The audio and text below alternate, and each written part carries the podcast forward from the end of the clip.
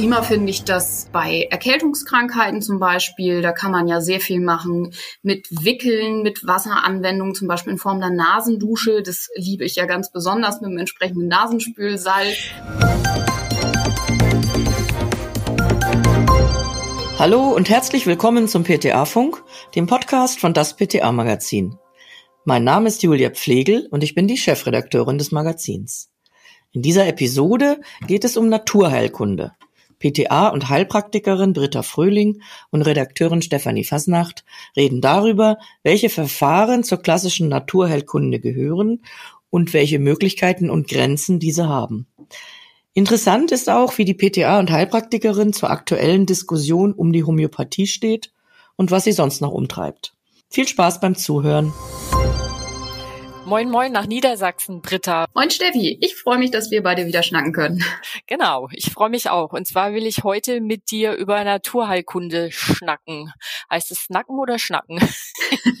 das kommt drauf an, wo du dich gerade aufhältst. Drei Kilometer weiter ist es snacken. Okay, also dann snacken wir mal. Du bist ja nicht nur PTA, sondern auch Heilpraktikerin und deswegen eigentlich die ideale Besetzung für das Thema Naturheilkunde. Kannst du mal ganz kurz umreißen, was genau Naturheilkunde eigentlich ist. Ja, das ist im Moment vielleicht gerade ganz wichtig, dass man mal eben guckt, was sind eigentlich die klassischen Säulen der Naturheilkunde. Das sind die klassischen Wasseranwendungen nach Kneipp und Hufeland zum Beispiel. Die Bewegungstherapie fällt darunter, Ernährungstherapie und Diätetik, dann die Ordnungstherapie und die Pflanzenheilkunde. Das sind die klassischen Säulen der Naturheilkunde. Viele andere Verfahren fallen eben auch in den Bereich oftmals genannt Naturheilkunde sind aber eigentlich eben diese alternativen Verfahren, wie zum Beispiel die Homöopathie, Anthroposophie und andere Verfahren. Hm, das denke ich ist ganz wichtig, dass Homöopathie eben zu den alternativen Heilverfahren gehört und nicht direkt zur klassischen Naturheilkunde, ne? Genau, also nicht zu den typischen Säulen, die ja. ursprünglich in der Definition sind. Richtig. Bei deiner Arbeit in der Apotheke, wie trennst du denn da die Schulmedizin von alternativen Heilmethoden? Oder andersrum, ist so eine Trennung überhaupt nötig? Also es ist grundsätzlich erstmal so, dass wenn die Apotheke kommt und nach einem Medikament zum Beispiel gegen Kopfschmerzen fragt, der bekommt einen ganz normalen schulmedizinischen Rat von mir. Ich empfehle weitere Möglichkeiten, gerade im Bereich der Homöopathie, eigentlich nur auf Nachfrage des Kunden.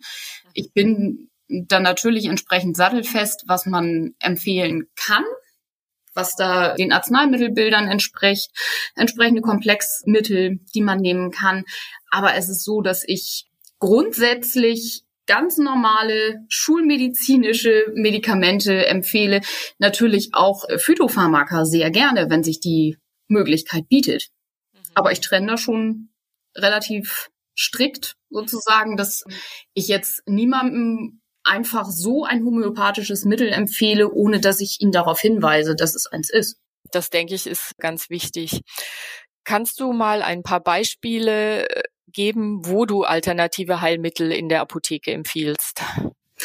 Prima finde ich das bei Erkältungskrankheiten zum Beispiel. Da kann man ja sehr viel machen mit Wickeln, mit Wasseranwendungen, zum Beispiel in Form der Nasendusche. Das liebe ich ja ganz besonders mit dem entsprechenden Nasenspülsalz. Ich nicht. Ja, die Anwendung ist halt immer ein bisschen Überwindung, aber ich finde, es ist eine ganz tolle Empfehlung und, und sie bringt wirklich ja tolle Effekte, auch bei Allergikern mit einem entsprechend anderen Spülzusatz zum Beispiel.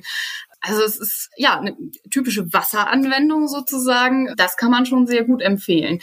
Dann ist es im Bereich der Kinderheilkunde empfehle ich auch gerne Einreibungen zum Beispiel mit aromatherapeutischen Zusätzen weil man gerade bei Wachstumsschmerzen oder nicht organisch bedingten Bauchschmerzen bei Kindern ganz toll mit viel Zuwendung ja auch einfach was machen kann und äh, das gelingt über Einreibungen und Wickel zum Beispiel ganz toll.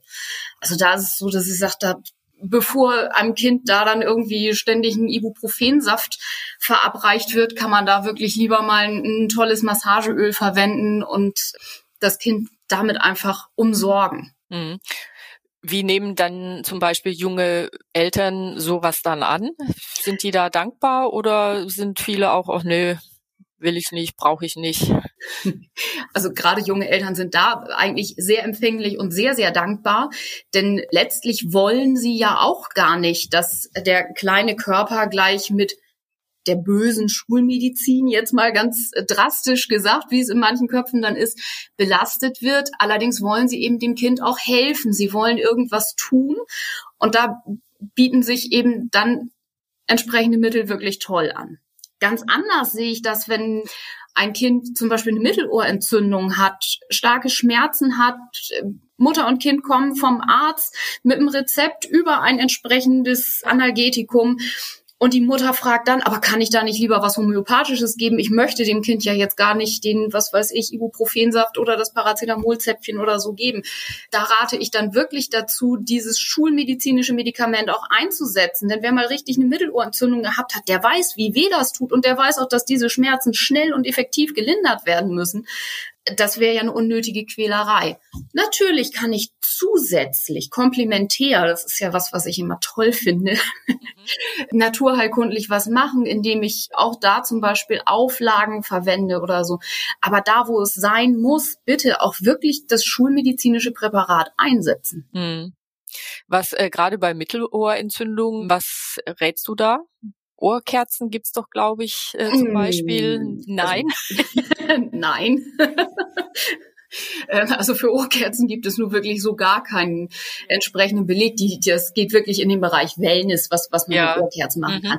Nein, ähm, das ganz klassische Zwiebelsäckchen, das kann man da wunderbar einsetzen. Ne? Da gibt's auch Stinkt so zwar ein bisschen, ne? aber stinkt ein bisschen, aber der Effekt ist gut. Es gibt da auch sogar so vorgefertigte Wickeltäschchen, die man dafür nehmen kann, mhm. aber eine kleine Socke oder so geht auch immer. Solche Wickeltäschchen zum Beispiel, habt ihr das in der Apotheke gleich vorrätig? Ja. Mhm. Also, also da ich das sehr gerne empfehle und entsprechend dann auch die Nachfrage da ist, lohnt es sich, die dann auch an Lager zu legen. Mhm. Ansonsten kann man natürlich auch immer dazu raten, ja, das mit im Haushalt vorrätigen Sachen zu machen. Wichtig ist immer, dass es Naturmaterialien sind bei Wickeln, dass man da keine synthetischen Stoffe hat, weil es darunter zum Wärmestau kommt und den will man auf jeden Fall vermeiden. Also Leinen, Baumwolle, das ist immer wichtig. Du hast ja schon so ein bisschen aufgezeigt, dass du da durchaus kritisch bist und Grenzen siehst. Jetzt bei deiner Arbeit als Heilpraktikerin in der eigenen Praxis wo ist da wirklich für dich die Grenze erreicht, was jetzt alternative Heilmittel anbelangt und wo schickst du die Leute tatsächlich unbedingt zum Arzt? Also für mich ist immer der Punkt erreicht, dass ich definitiv sage, so jetzt geht es erstmal zum Arzt. Wenn ich mir mit einer Diagnosestellung nicht sicher bin, als Heilpraktikerin in der Praxis darf ich ja Diagnosen stellen, was uns in der Apotheke ja verboten ist, aber da darf ich und muss ich ja auch wissen, worauf ich den Patienten jetzt behandeln möchte. Wenn ich da Zweifel habe, dann geht er erstmal zum Arzt. Ich kann halt in den Körper nicht reingucken. Manchmal braucht man einfach bildgebende Verfahren oder so. Ich stocher da nicht im Dunkeln rum. Da bin ich, ja, ein Hardliner.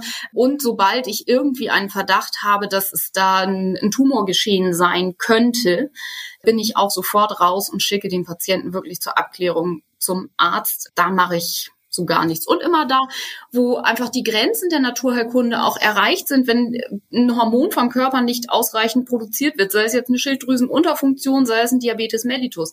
Das kann ich nicht anders ersetzen, außer mit Schulmedizin. Und da muss der Patient zum Arzt und muss eine entsprechende Therapie anfangen. Wir können immer gucken, ob man dann zusätzlich was machen kann, um insgesamt seine Lebensqualität zu verbessern, um den Bedarf an schulmedizinischen Arzneimitteln vielleicht senken zu können, zum Beispiel beim Bluthochdruckpatienten. Oft ist es ja so, der kommt mit seiner Liste von acht Medikamenten und sagt, ich will den ganzen Kram nicht mehr nehmen hat er bei mir keine Chance. Mhm. Bist du streng? Ja, gut, ich bin mit Leib und Seele PTA. Ich weiß, warum ein Arzt entsprechende Medikamente verordnet und ich weiß auch, was passiert, wenn man sowas mal eben absetzt. Entsprechend bin ich ein absoluter Gegner von, wir setzen mal eben schnell alles ab. Patienten müssen bei mir in der Praxis einfach auch Eigenverantwortung für sich und ihren Körper übernehmen. Das ist ja das, was in der klassischen Naturheilkunde einfach da ist. Ich muss etwas tun, damit es meinem Körper und meiner Seele besser geht. Und wenn derjenige dann anfängt mit entsprechender Bewegung, mit einer veränderten Ernährung, unterstützt durch Phytotherapie, was für sich zu tun und der Blutdruck sinkt, dann kann er ja auch in Absprache mit dem verordnenden Arzt Medikamente reduzieren, mit der Dosierung runtergehen oder eben auch wirklich mal ein Antihypertonikum vielleicht absetzen. Aber das muss wirklich in Absprache passieren. Das ist also so eine Synergie dann ein bisschen, ne? Ja. Ja. Absolut. Ja. Da wollte ich noch kurz einhaken und darauf hinweisen, es ist ja aktuell eine neue S3-Leitlinie erschienen. Da geht es um die komplementärmedizinische Behandlung von onkologischen Patienten. Das finde ich ist eine super Sache, wo man vielleicht auch mal als PTA oder Apotheker reingucken kann. Auf jeden Fall. Also ich habe mir die Leitlinie auch runtergeladen und durchgeguckt. Ich finde es klasse, dass das wirklich mal entsprechend bewertet worden ist. Es finden sich ja viele starke Empfehlungen sogar für komplementäre Verfahren, gerade im Bereich der Bewegungstherapie, also in der klassischen Naturheilkunde letztlich und auch in der Akupunktur.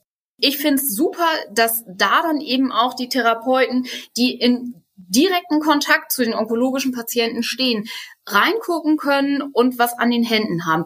Ich finde es total wichtig, dass wenn ein Krebspatient während seiner Therapie zusätzliche Verfahren anwenden möchte, dass das immer in direkter Absprache auch mit den behandelnden Ärzten und Therapeuten geschieht. Denn die wissen genau, was der Patient bekommt, welche Chemotherapie wird da eingesetzt, welche Abbestrahlung ist da genau geplant oder wird schon durchgeführt und was darf und kann der Patient in diesem Fall wirklich schon machen was könnte in diesem Moment vielleicht sogar schädlich sein, obwohl es ansonsten was Tolles ist, aber einfach jetzt in diesem Moment zur Therapie nicht dazu passen. Und deswegen finde ich es super, dass es da eine vernünftige Leitlinie gibt. Natürlich kann nicht alles abgebildet werden, weil zu vielen Sachen zu wenig Studien da sind. Aber die Sachen, die jetzt valide nachgewiesen werden können, die kann jeder Therapeut einfach auch empfehlen, weil er es als S3-Leitlinie an der Hand hat. Mhm ja, das kann ich nur unterschreiben. Was die Homöopathie anbelangt, die steht ja zurzeit ein bisschen in der Kritik, unter anderem auch durch Nathalie Grams. Das ist eine Ärztin und ehemalige Homöopathin. Wie stehst du dazu? Also, als Heilpraktikerin arbeite ich in der Praxis gar nicht wirklich mit Homöopathie, vor allen Dingen nicht mit der klassischen Homöopathie. Das ist nie mein großes Steckenpferd gewesen, unter anderem eben auch, weil mir bereits auch durch die PTA-Schule immer bewusst war, dass es dafür keine wissenschaftliche Grundlage gibt.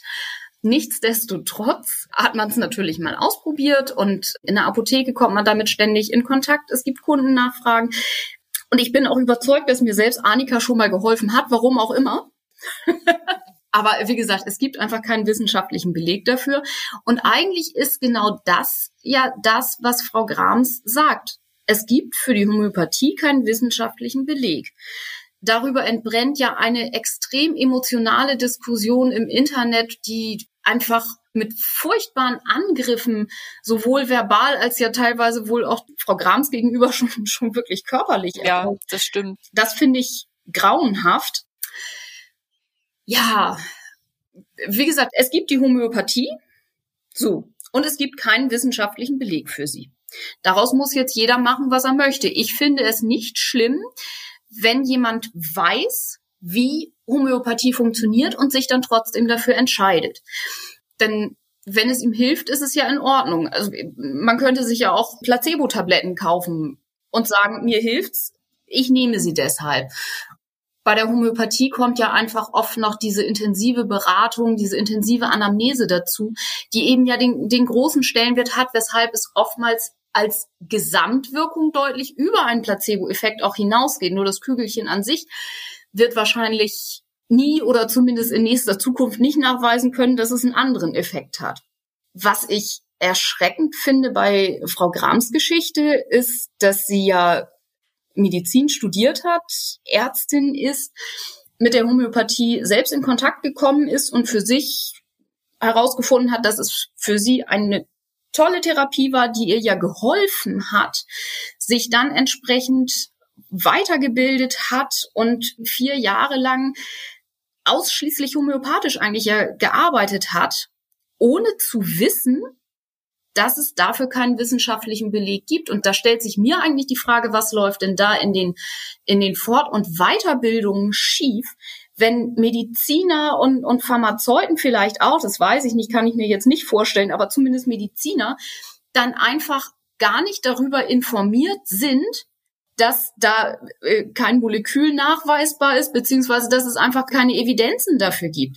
Das finde ich eigentlich schlimmer. Ich muss ja wissen, womit ich arbeite. Mm, das ist richtig. Britta, das lassen wir jetzt einfach mal so stehen. Wir sind nämlich leider schon wieder am Ende unserer Podcast-Zeit. Vielleicht noch ganz kurz deinen Aufreger der Woche. Den erzähle ich dir gleich, Steffi. Eins muss ich noch nachschieben. Das war jetzt manchmal sehr kritisch. Kritisch vor allen Dingen dann, wenn es um die Homöopathie geht. Ich bin ein absoluter Verfechter naturheilkundlicher Verfahren. Das ist manchmal vielleicht gar nicht so rausgekommen. Also ich liebe die Naturheilkunde und es gibt da ganz tolle Möglichkeiten und kann nur jeden ermutigen, da mehr mitzumachen. Aufreger der Woche, ganz furchtbar. Meine Lieblingsschokolade wurde eingestellt. Es gibt sie nicht mehr. so ein Ärger. Dann hoffe ich mal, dass du nicht auf Entzug kommst und eine Ersatzdroge findest. Ich suche. Alles klar. Britta, alles Gute und bis bald mal wieder beim Podcast mhm. PTA Funk. Mach's gut. Mach's gut, Steffi. Das war unsere aktuelle Episode vom PTA Funk, dem Podcast von das PTA Magazin. Danke, dass Sie zugehört haben. Wir freuen uns über Downloads, Likes und Kommentare. Auf Wiederhören, bis zum nächsten Mal.